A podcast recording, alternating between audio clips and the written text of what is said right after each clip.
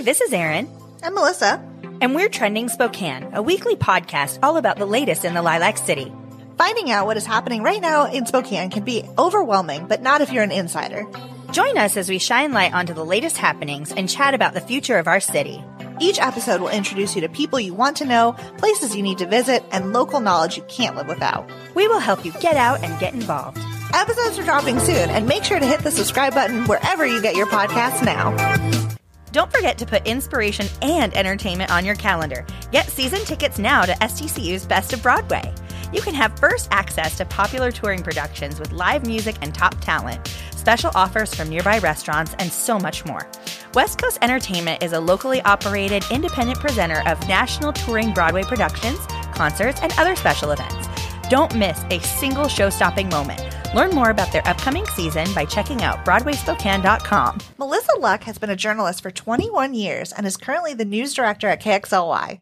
Journalism runs in her family. Her dad was a broadcast journalist, so she grew up connected to the business of TV news. At KXLY, she developed the station's initial digital strategy and led the newsroom through a rebrand and set change. Very impressive. She's a reporter's reporter. Notable stories she has covered included the fundamentalist polygamous community in North Idaho and Creston, BC, the crimes child serial killer Joseph Duncan, and was part of the team that helped break the Rachel Dolezal story and everything that came with that. As a result of her groundbreaking work, she is an Emmy nominated Murrow Award winning journalist, leading an entire television newsroom in Spokane. She is also a proud graduate of the NAB Broadcast Leadership Training Program, BLT, and a fellow with the Neyland Center for Responsible Journalism. She is now a proud mentor to young journalists and is a strong advocate of journalists' rights. Welcome to the podcast, Melissa. Thank you. I sound so much more impressive than I actually am. So thank you for that. you are such a role model to so many journalists in our community and the work that you do at KXLY is truly like Melissa said the word impressive, but that is the word that comes to mind for us. And it makes such an impact on the community when we have high quality journalism right here in Spokane that focuses not just on Spokane news, but you know, regional, national, and global news. And people are still so dependent on getting a high quality news source that they can trust. And so we just wanted to first say, we appreciate you. Oh. We know these last five, ten, um, you know, all of time has been a little difficult to do this work, uh, but we see you and we really appreciate that. Thank you. I love to hear that. I love what I do, as crazy as it is, and as as weird as it's been for the last few years. But it's it's rewarding, and it's it's really great to hear that because you're the people that we're serving. So it's nice that it's appreciated. Yes, definitely. And, and we mentioned that your eh, journalism kind of runs in your blood. So was becoming a journalist something you always knew you were going to do, or did you decide to go into it? What made you become a journalist? Yeah, I think I my dad was a journalist. I didn't grow up with my dad, but I grew up like seeing him and, and spending time. So when we would go visit, it was like, oh, you're going to work now. You're going to the TV station, which is a really cool place place to go and go out in the field with him. Um, I've always been um, the kind of person who wants to tell people things. Like, hey, did you hear that? I can't like sometimes in a gossipy way, but sometimes in a just like I like information way. Um, so that just kind of came naturally to me. Um, I love writing, and that was really kind of where it it settled. Um, when I was like five, I told my mom I wanted to be a CPA and a waitress. Um, I didn't know what a CPA was. My uncle was a CPA and I thought it sounded cool. So um, it evolved over time to say, like, why don't you do something maybe that you're good at? Um, so I did, you know, journalism in high school. And then by the time I was going to college, I knew this is what I wanted to do. Um, and that hasn't really changed. I mean, I, I, always joke that I don't have any other skills, um, but, but journalism just makes sense to me and just you know, feels like what I'm supposed to be doing. Yeah. Well, and journalists have a lot of skills too. I mean, the whole fact that you interview people and you kind of have to think pretty quickly on your feet too, that's a skill that I've learned doesn't come naturally to most people. So that's incredibly important, the work that you do. yeah, do. it's, it's curiosity, I think. Yeah. I mean, the people always ask me what I look for in like a journalist when I hire journalists for our newsroom. And I'm like, it's curiosity and critical thinking at this point. That's like the most important things. You have to just be the kind of person who wants to find things out, especially when they don't want you to find them out. then it's really fun. Um, but but interviewing is is you've you've learned i'm sure. It's it's hard sometimes. It's like it's as much listening as it is like preparing for the next question and those kinds of things. So um, yeah there there are a lot of skills when it comes down to it. When i think about our jobs in tv news i always say like the business model doesn't make sense for us to just like start with nothing at the beginning of the day and then be like oh, okay by the end of the day we're going to put you know four newscasts on the air and have video and have interviews and all those things. So there are some some skills in there. It's just i, I don't know how they translate to anything else at this point. Well i have to say just you know know, thinking about the structure of the newsroom as the news director, what does a day in your life look like from beginning to end? I know that's a pretty loaded question, mm-hmm. but there are so many different pieces and parts to the job that you do and so many different skill sets that are utilized. So we would love to know more about that. Yeah. The, and every day, I mean, every day as a journalist is different. Every day as a news director, it's, it feels the same in a lot of ways, but you're just dealing with different things all the time. So my day starts pretty early. I may always trying to make sure that I touch every newscast that we're in in some way. But our morning newscast is on at five in the morning. Um, so I'm just like just getting up and I'm not like I'm not like obsessively watching and texting them with you know whatever suggestions because they probably would not like that very much. But um, but I try to make sure I'm connected to them, helping out with what anything they need in the morning, and I just do that while I'm getting ready for work, like while I'm working out and I'm checking my phone and trying to like stay connected that way. Um, my job generally, you know, overall, it's to kind of set set the editorial direction for the newsroom. So I'm kind of doing that all the time, like you know, chiming in on stories and coverage plans and that kind of thing. But fortunately, I have really, really good managers that kind of handle the day to day. Because I, I would love to get lost in that every day. That's just like so much more interesting than my job. Um, but I do a lot of um, interacting with the other departments in the station. So um, my boss is our general manager. So I, you know, checking in with her, see what she needs from me. Um, I work, you know, journalism and, and, the sales department are really separate in a, you know, in a broadcast business and a journalism business. But there are things that we do collaborate on. So I have a couple meetings a week with them. So I might be meeting with our sales department about partnerships that they're looking into.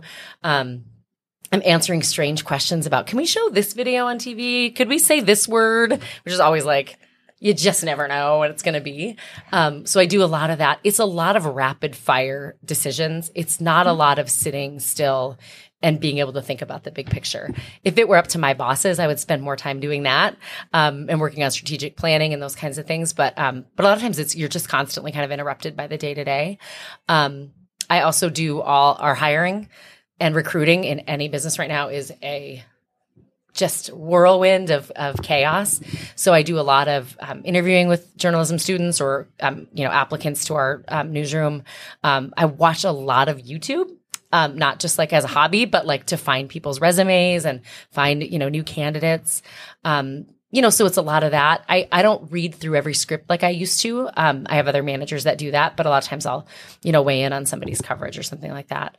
Um, and then I kind of do the same thing when I go home. I'm just kind of like in touch and, and, you know, try to stay connected in some ways. So, um, it's like a really long answer that I probably missed half of what I'm doing, but, but it's a lot of that. It's a lot of, I always say, if I'm mediocre at a whole bunch of things, imagine if I could just do one thing, would I be good at it? Because we just don't get a lot of that uninterrupted time. So that's the challenge think people really underestimate the amount of like emotional and mental tax that it takes away from you to have to make those kinds of rapid fire decisions and be super confident that it's the right one. Yeah. And so a job like yours is so demanding. And I can imagine at the end of the day, it's really tough, but you have such a sweet family mm-hmm. and th- you've managed to balance that work life balance, like you've talked about so many times really well.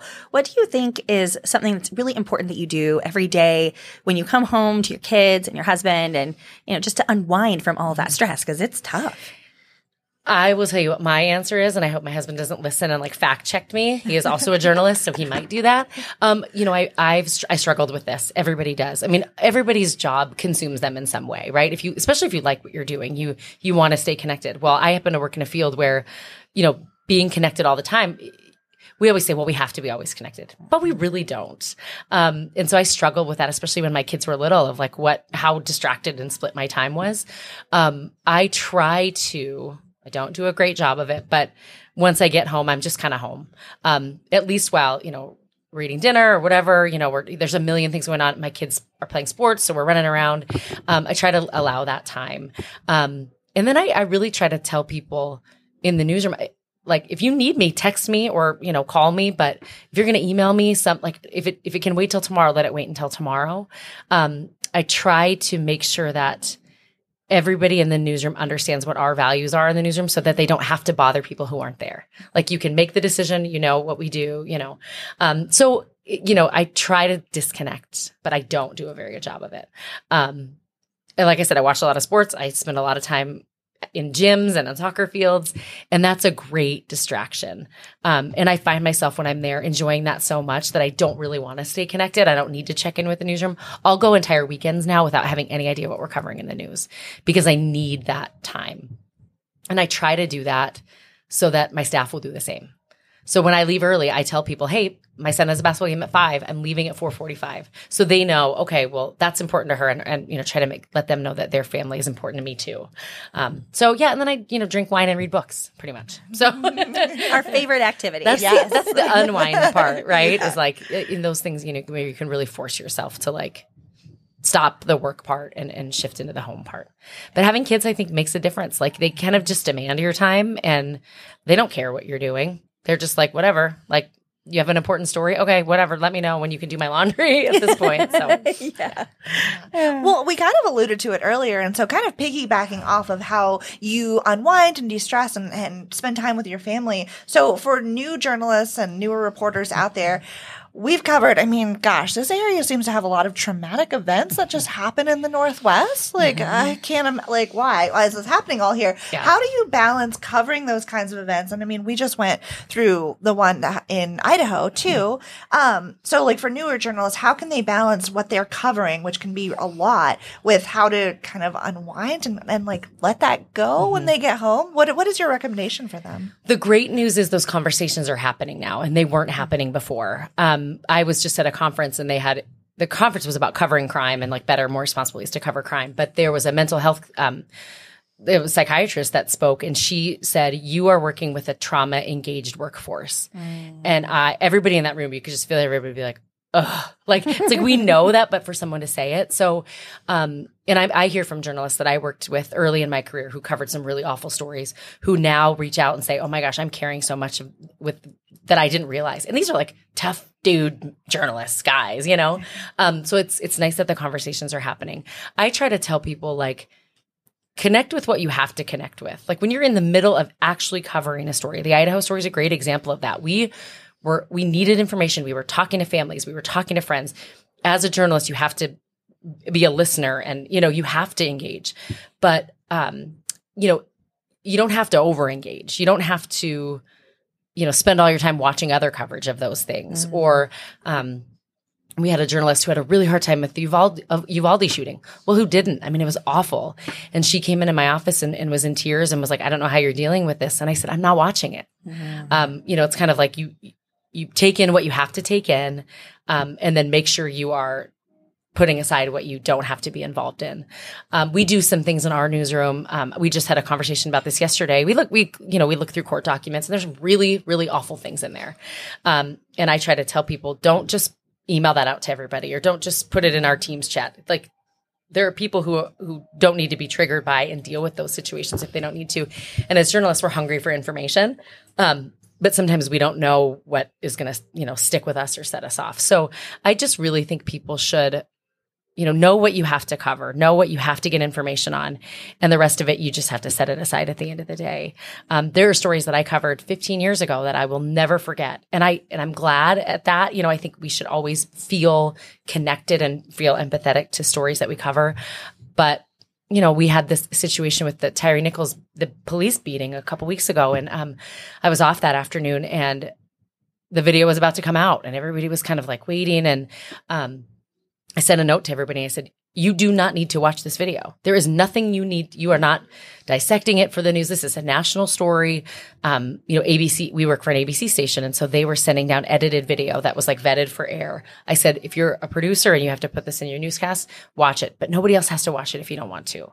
So we just try to be open with that and try to like leave space for conversation. Um, it's as an industry we haven't been great, but it really is getting better. I think. I hope.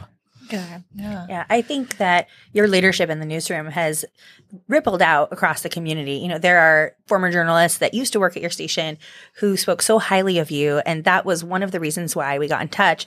Um, because you've been an advocate for people taking care of themselves and creating that personal space in their lives to be able to function normally and to feel at peace because that's something that's so uncommon in our world today. Um, and there are so many anchors that you've worked with over the years from, you know, people who are in leadership positions today. Um, who are some of your favorite anchors that you've mentored over the years? Oh my gosh.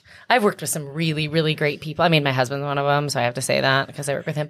Um, you know, I worked with when I first started at KXLY, there was an anchor named Richard Brown, and he was like old school journalist. He worked at Headline News. He was like big shot, fancy. He kind of had the anchorman voice and he would kind of play it up a little bit. Um, he taught me so much about journalism. I was a reporter at the time and I worked nights and he worked nights and he would, um, sit with me and look walk through my story every step. And you know there are things that he said. They're funny like richardisms that we say in the newsroom sometimes but there are things that he said that i will never forget. Just like quick little things about journalism to remember. And so that really i mean he, he invested time in me and did not need to. Um, i have worked you know, as a manager with so, so many, so many great, I mean, I could, I could sit here and list them all day.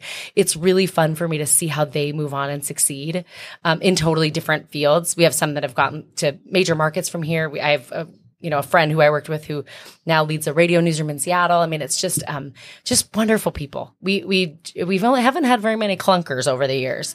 Um, but it's always the people who, um, take the time to invest in other people and try to connect with them on a on a human level too besides just being great journalists.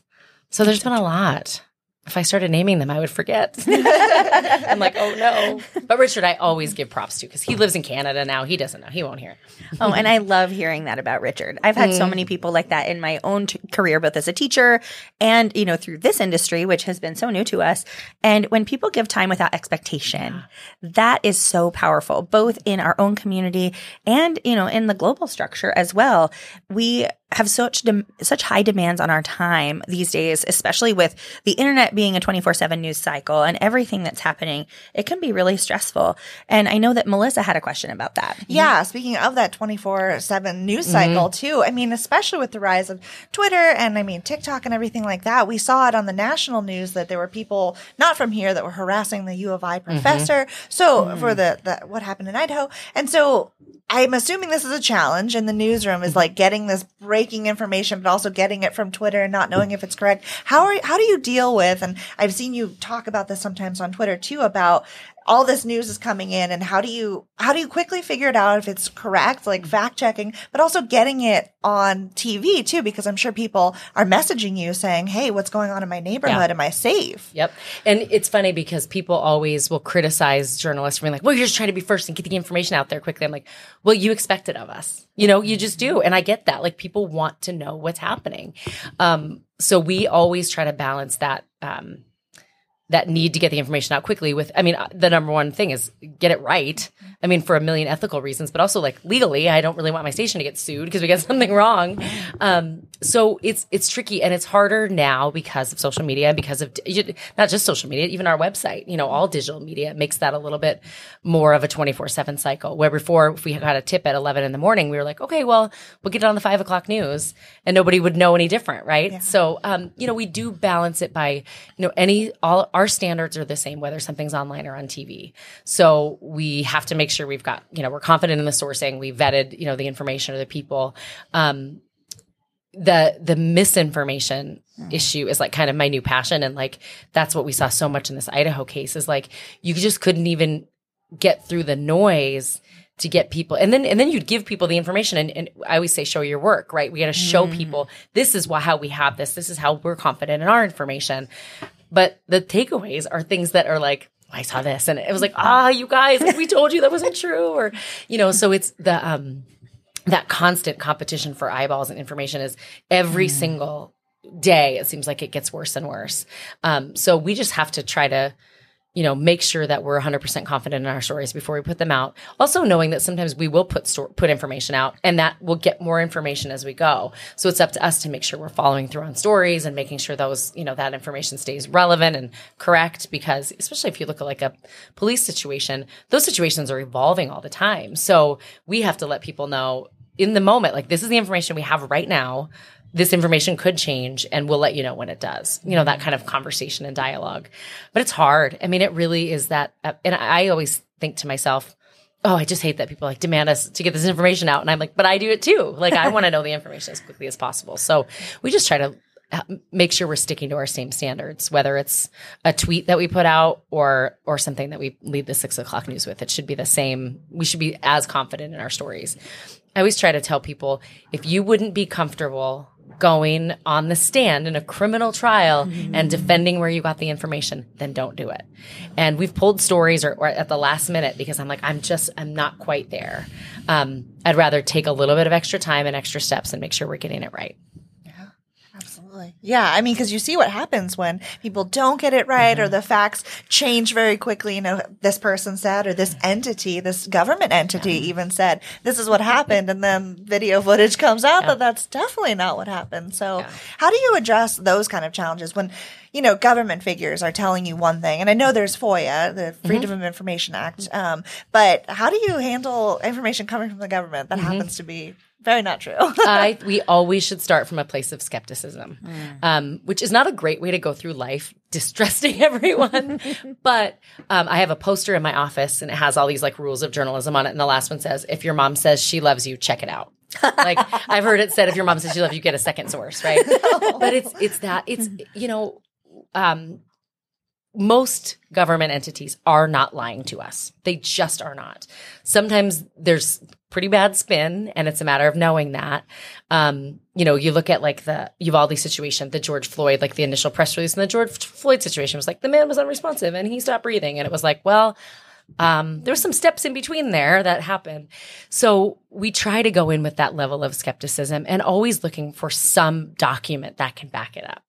And in most cases, there is. There, in most cases, there's some sort of paper trail. It's a lot of people think that's boring journalism of like, well, I got to find the city council. I love that stuff. I spent 15 minutes today looking through city council public records. Why? I don't know. Um, I wonder why I was tired afterwards. Maybe I was bored. Um, but I think that's we, we always i think if we go in trying to understand what somebody else's agenda would be and again that's not always that they're lying it's just that they want you to know something from their point of view that benefits them for whatever reason. So the more you can arm yourself with information so you can ask good questions. And that's hard for journalists when they start out because one you've got mo- most people have gone through their lives believing that these positions of power are people you can trust and rely on. So it feels weird to assume that they might not be telling you the, the whole truth and then it's weird to be like, well, I'm just going to say, I don't believe you. Or I think that, you know, you've got to get comfortable with that as a journalist. And that's, that's hard um because you want people to like you and you don't want to seem like you're being a jerk. So the more information you can have going into those situations the better. The freedom of information act is a godsend the washington public records act you know all those things but they take a lot of time. I just found a, I had made a public records request with washington state in 2021 and i just found out yesterday they never fulfilled it. And i said hey and they were like oh we'll get it to you by valentine's day. So you guys i mean the story that I requested on is not even relevant anymore. Mm-hmm. But I'm like, well, I want this information. So hmm. um, the more you can you can just um, go into it knowing more than they do sometimes, I think then that helps. The Spokane Club is more than just an athletic facility. It is the club for your whole life. For over a century, Spokane Club has been committed to providing its members with the finest venue in which to work, gather, and play. Spokane Club membership gives you access to world class amenities and services all in one place their innovative sports and fitness facilities, dining at their award winning restaurant, priority status for use of catering services, meeting rooms, and banquet facilities, even private hotel accommodations, and access to other private clubs around the world through their Reciprocal Clubs program. Learn more and see all of the incredible programming they offer at SpokaneClub.com. And, you know, speaking of misinformation and having to really dig for information, you have been a part of so many explosive stories. I don't even know how else to describe them, but that really sparked a national conversation and were really tense moments in both our local history and national history and sometimes even global history. There's one in particular that stood out to me, and it's because I was her TEDx speaker curator at the mm. University of Idaho. Um, it wasn't one that I had picked. Our the our event director had selected her, and because of her background, I was respectful of that. Uh, but Rachel Dolezal was one of those stories that just rocked our region to its very core, especially because of her role in the NAACP locally. Um, how did you break that story, and was it hard for you to navigate all of the fallout that happened from you know her appearance on the Today Show, which she brought me the mug from? It was a very weird Oh, that's thing. kind. Yeah, right. The very next day, and just I mean, there were so there were so many parts to that that caused a lot of turmoil, and I'm sure that the station had to deal with a lot of that as well. So, what was it like, and how did you break that story, and then how did you navigate that fallout? I will tell you that story got so crazy that the night it broke, I went home. The NBA finals were on, and um, our my Twitter, my notifications blew up so much it kept shutting my phone down. And I was like, well, aren't people just watching this NBA game instead? Like it was bizarre. I mean, one of the stranger experiences I've ever had as a journalist. Um, that was a, a team effort, but it went back years. So we had covered when she was in Idaho and had made some claims about being the victim of a hate crime there. And we had interviewed her a couple of times in her role there. And um, the hate crime story that she told there was a little bit um, I, we, there was a lot of questions about it. It sounded so outrageous that you think to yourself either this is one of the most terrible things that's happened here or it's just something being skeptical of everyone kind of came up. And and we had had some information from a really well placed source involved with that investigation that that maybe not to push forward with the coverage. Like maybe you're you don't have everything that you need to have to know. And it was enough information that we it, it was on our radar um, then she moved here, and it was the same kind type of thing allegations of hate crimes and um, hate mail and that type of thing. So, i again, it was, it was all just kind of adding up to a bigger picture. Um, I am totally honest with you to think that I did not expect that it would turn out that it was actually that she was white. It was just that we didn't think maybe the hate crimes had happened. So it ha- kind of happened simultaneously that um, there was a, I think it was, the, and I'm, I apologize because I, my brain doesn't work anymore. I think it was the Coeur d'Alene Press. They were working on the story simultaneously, a different story, um, because they had heard that she had white parents and that she was portraying herself as something she was not. So we were ready to break the one story about the hate crime. Then we started to get some information about that. It kind of collided at the same time. And so there are people who say, well, KXLY takes credit for breaking that, but it's really the Coeur d'Alene Press. It really looking back, I think it was all things just happening simultaneously. We happen to be the people that had the video. So Jeff Humphrey, who's one of our veteran reporters, one of my dear friends and like one of the best reporters I've ever worked with, kind of had the information ready to go that, um, that one, that they had closed the hate crime investigation and then he had this backup question um, that you kind of had one chance to ask. And she granted us an interview. They asked the question, and there goes viral city. For us, the the fallout of it became, and it's still to this day, sort of, well, who cares? You know, if she's doing good in the community, who cares? I we never really cared about that part of the story. It was how did she misrepresent herself to our community um, on boards and in TED talks and in um, university position and all these things. How did all of that impact our community? The trust, um, you know, the NAACP in this community needs to build trust. They, they, they didn't have a very strong voice. Under her leadership, they had a stronger voice. Well, now all of a sudden, did all that trust break? So that to me was always the bigger story. Um, the rest of it took on a life of its own. And, and to this day, I mean, people send me things all, every time there is a a blip about Rachel Dolezal, somebody sends it to me. Um, but really for us, it was not it was not really about the race issue. It was about the community trust issue. And so that's the way we tried to tell it. Um, we broke that story and I think it was maybe a week later. It was it was a short time later and a bunch of the fallout started happening with the city. She was on some commissions and all these things that all started to happen. And I was literally in the airport heading to Disneyland with my family. So I was like, okay, um, you guys are good, right? Like I'm gonna go see Mickey and go on Splash Mountain. So anyway, it all, it all, yeah. But it was, it was one of those stories that just over the course of several years, every time something would happen, I was like, I just something is here. Um, and I've thought that before that something's there and it's not. So it's not like my great instinct, but but there were just enough people that were were skeptical and kind of just kept adding to that. We would never have reported the um, any of it individually. Like we needed all of the information to kind of add up to the story. Um, and, and we luckily were in a position that we, we had time to do that. We, we didn't have our hand forced to break that story or anything like that. So yeah, it's a, it's a wild one. Yeah, it definitely was. It's a longer answer than you probably wanted, but I could talk about it all day because it was so crazy. It really was. I was living in that too Yeah. because then I was put into this position when the next day after she did her talk at the University of Idaho and I had tried to encourage her to include some things about acknowledging, you know, the misrepresentation. Um, but her talk was about other things. But w- with regard to the fallout in the community, that's just one example of a story where your actions as a reporter and telling the truth can have enormous impacts on the people around you, even, you know, close relationships, distant relationships, but you have to stay so neutral and tell the truth. And that can be a really painful thing to do, but it is so valuable and having access to information that is trustworthy and that's real and you can count on. And for us, you know, we have the experience with creating this little baby publication, and it's such a small piece of the enormous amount of work that's done every day by all of the journalists in our community. And it's great to see that collaboration happen as well.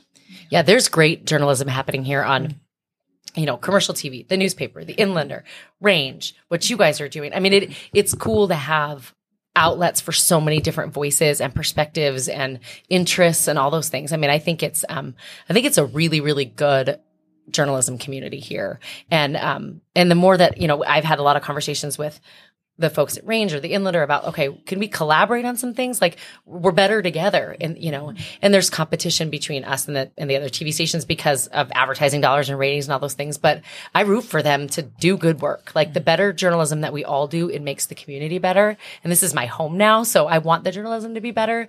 So yeah, the more everybody kind of supports each other, I think makes it, it really makes a big difference. That is something so unique in our community too, for the most part. You know, we are seeing a lot of symbiotic work being done. Mm-hmm. And I, I love that spirit of collaboration that you have. Really cool. And it seems like a lot of it is easier maybe nowadays because of the barriers to entry. So like mm. Range started, I can't remember where they started, but I think they're on Substack maybe now. Don't quote me on that. They may have their own platform. Um, but we were able to start a magazine and then a mm-hmm. lot of people have kind of broken into journalism because of, you know, love it or hate it, Twitter and TikTok and everything like that. So as we, since we're starting the new year, 2023, mm. when we're recording this, what kind of trends do you see for journalism going forward? What would you like to see more of? Um, that's I, I I keep talking about TikTok, and I sound like such an old lady when I talk about TikTok because I am an old lady. Um, about a- with you. about I mean, I'm like look at it. I'm like I know I need to put something here, but I don't get it. Um, about a year ago, we started to have conversations because news outlets were on TikTok, and I remember thinking, you know, our we have a very specific target audience for local news. I mean, we serve the community, but the people who come to local news the most are like busy moms who have a million thing, you know, things coming at them and all that. And I just kept thinking, well, that's not who's on TikTok. So we had a, a one of our digital producers who had just graduated came to us and said, Hey, I really want to try some things on TikTok. I'm like, yes, let it be you because you don't want it to be me. Right. Um, and at the time I was just like, okay, that's cool. We'll do that. Well, then I started the more in my own like social group started to hear people, oh, did you see this on TikTok? Did you see this? And, and the, the real turning point was I picked up my son at a sleepover. He was 13 at the time and he gets in the car and he starts talking about Gabby Petito. Well, my kids have two parents that are journalists. They don't watch the news. So I'm like, oh no. Like, like, what do you know? And how do you, I was like, why are you talking about this? He's like, oh, we watched like 50 TikToks on it last night. And I was like, okay, what did you hear? Like what kind, and I realized it was about half, half accurate, half not. But I thought in those two moments, one, um, that's just one platform that people, you know, my, I, I can't be like, I can't be on TikTok. I'm too old. Like we've got to be in that space, right? That's where it's going. But also I just felt like if there's all this information out there and a lot of it's misinformation, I feel like we have an obligation to try to get in there, get in the algorithm with good, you know, sourced information. So I think there's a lot there. I was going back to your question there. Sorry. No, I- Um, there's a lot happening there. It's, it's, um, I don't think TikTok is going to change, you know, the world, right? I mean, it's some things start and then they go away. And, um, but I think it's more, um, just um, diversifying of platforms. Um, you know, our website does one thing, our TV station does one thing, our um, our Twitter presence is a different thing, our Facebook presence. So I think more news organizations are understanding you can't just put your TV product on Facebook and call it a day. So how can you produce content for these specific platforms because everybody's eyeballs are going a million different directions too. Um, streaming is our number one priority right now. It's like what you know people downloading our KXLY Plus app on their TV at home and watching news when it makes sense for them. Um, that is like so obvious because that's how we're all consuming content. But like for us as an organization to figure it out, we're like, okay, what do we put here and how do we do it? but I think that's the biggest trend right now, at least at least with with local TV stations, is um, just you know moving more to streaming platforms. It's people always say, "Oh, well, it's going to kill TV," or you know, it's like, well, it, local news is local news. It's going to matter to people no matter what. There are times where you need the information from people you trust in your community about what's happening.